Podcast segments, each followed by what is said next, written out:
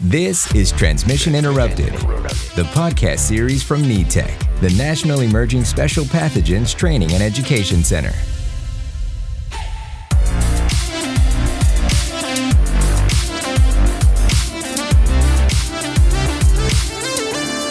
Welcome to Transmission Interrupted from NETEC.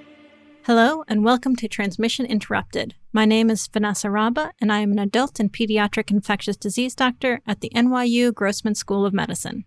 For those of you not familiar with NETEC, our mission is to increase the capability of the United States public health and healthcare system to safely and effectively manage individuals with suspected and confirmed special pathogens, in cooperation with the CDC and funded by ASPR, the Assistant Secretary for Preparedness and Response.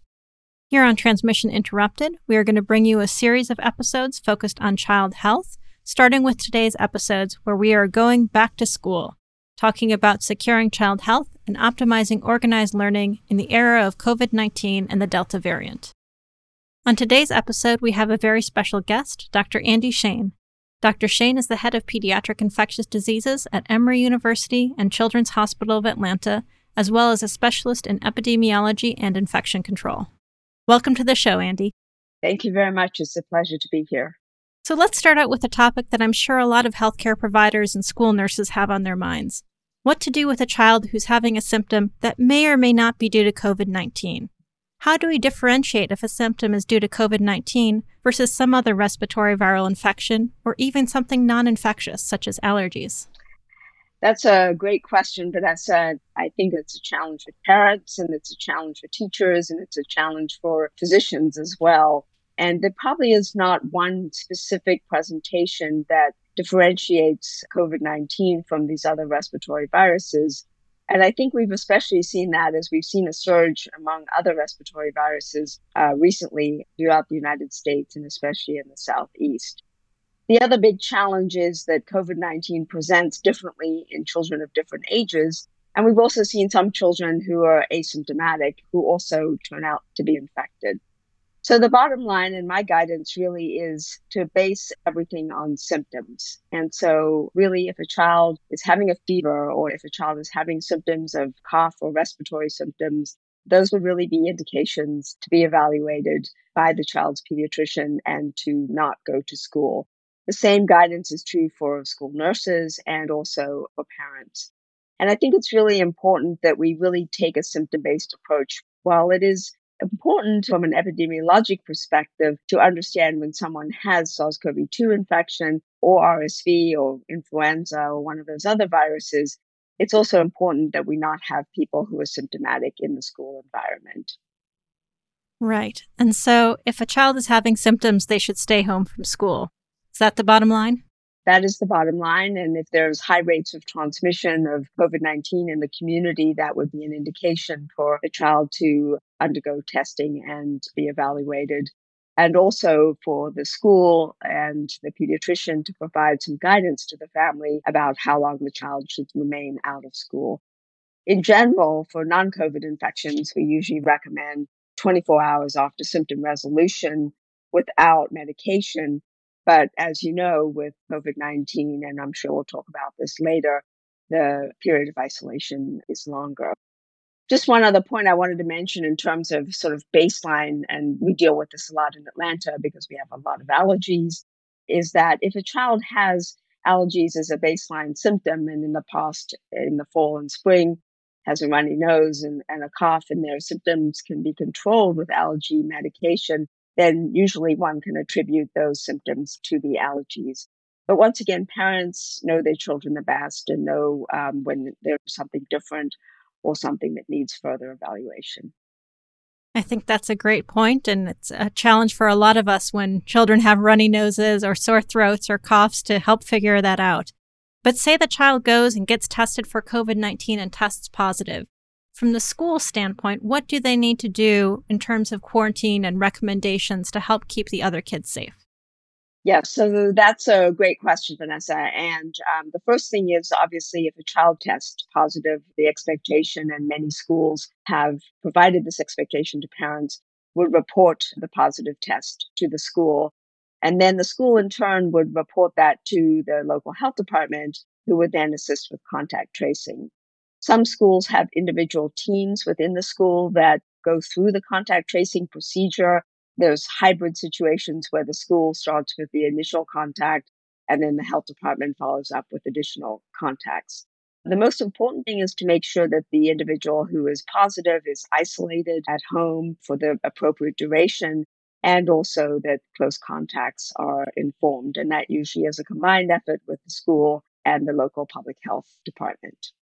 And so I think that makes a lot of sense if you have COVID 19. But what if you come back and you test positive for something like the flu? Is that still going to be taken into account with this contact tracing and kind of official school policies for quarantine? So, as I mentioned, as we were talking a little bit ago, really the guidance for the COVID 19 in terms of a specific duration has been set based on CDC guidance and, and local public health recommendations. In terms of other illnesses, really the, the general recommendation is that a child can return to the classroom 24 hours after the symptoms have resolved without the use of any medication to address those symptoms for example, fever reducing medication. I know it, it does seem a little bit challenging when certainly influenza, when we have very active influenza seasons, which thankfully we haven't had at least this past year, can uh, result in severe illness in children as well. One of the, the good things, and this is my opportunity to promote vaccination, is that we have vaccination for influenza and also for children over the age of 12 for COVID. So we've heard that in many school districts across the country, regardless of whether somebody's received the COVID 19 vaccine, they're going to require everybody, students and staff alike, to wear a mask or a face covering the entire time that they're in the school to help prevent the spread of infection. As a pediatrician and infectious disease doctor, what are your thoughts on this type of universal masking? What are the positive aspects to it, and what are the negative impacts we might see? So thanks, Vanessa. We've certainly had a lot of discussion about this, both locally and nationally and even internationally. If, you know, purely from a public health and infectious disease perspective, we do know that masks reduce the transmission of viruses from person to person. I will also say that masks are successful when used in combination with other mitigation efforts, which we can also discuss. But we certainly have seen that children can be in school safely when their masks are being worn and face coverings are being worn properly and appropriately. And this really is something that helps us uh, prevent the transmission. One of the big challenges has been how to consider those who have been vaccinated and those who have been unvaccinated. With the recent surge and the predominance of the Delta variant and breakthrough infections that we've seen, albeit mild, in people who have been vaccinated. Really, the general consensus at this point is that both people who are vaccinated and unvaccinated should continue to wear masks indoors. I think as adults, we uh, are, have some concerns about that. And obviously, everything we do is a risk and a benefit. But it's been amazing to see how well children have actually worn masks. And I think in a lot of situations, actually better than adults and children are very compliant. They respond well to peer pressure. So if everybody in the environment is wearing a mask, including teachers and people who they respect, then they're much more likely to continue to wear the mask.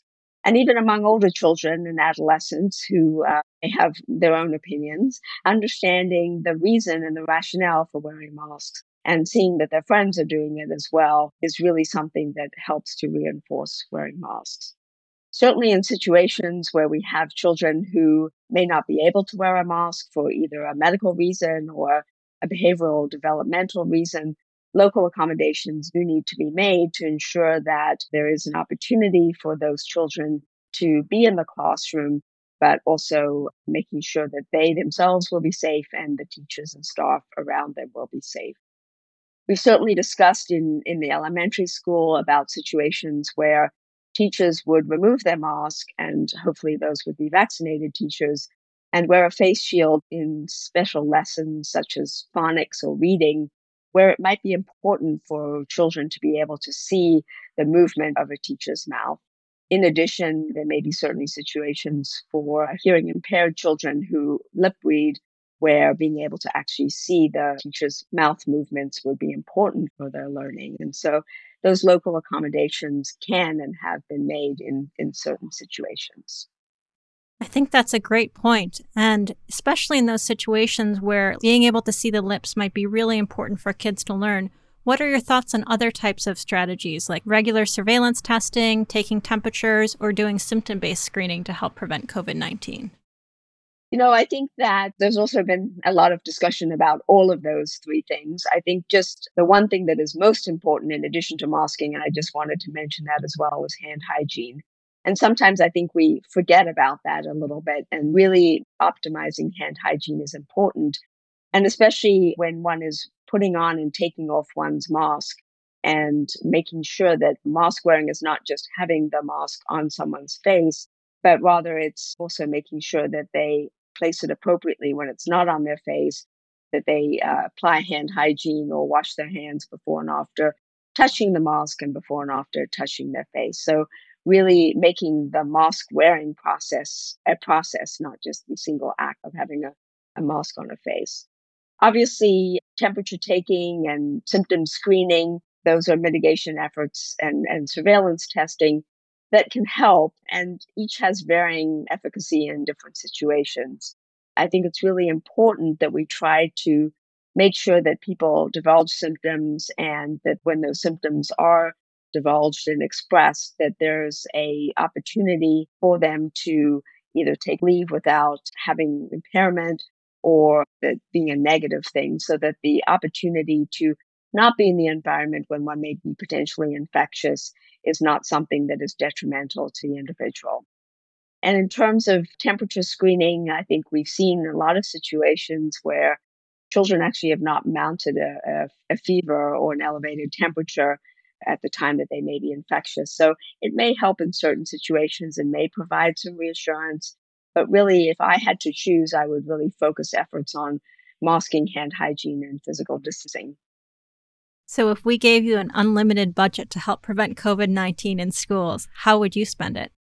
That's a great question. Um, how much do I have? Unlimited budget. Okay. Well, I'm going to take you up on that. You know, I think that really um, masking, hand hygiene, and physical distancing are really the, the three things that are really important. And then, of course, I have to say vaccination because that's the foundation of everything that we do. We have clearly seen in the months in which we've had vaccination that although there are breakthrough infections, children and adults who have been vaccinated are not being hospitalized. And unfortunately, those individuals who are, have opted or who've been unable to be vaccinated have resulted in having more severe infections. So I would say that I would start with vaccination and programs really to optimize vaccination, vaccinating in schools, both for COVID and influenza together, and really supporting those programs, supporting education so that those who are eligible can take advantage of that. We know that access is a huge barrier to vaccination, and there are some challenges with mass COVID vaccination clinics, but certainly I would start, I would devote the majority of the money to, to vaccination um, of those individuals. Second is masking, making sure that both teachers and students have appropriate masks that are easy to wear and also provide appropriate protection, and that they have several masks per child and per student and also instructing families on how to wash masks at home if they're reusable, providing them with detergent. I think, you know, there's things that go around masking as well that is important. Hand hygiene cannot emphasize that enough. Everyone should have multiple little bottles of hand hygiene, of sorry, of hand sanitizer that they should use consistently.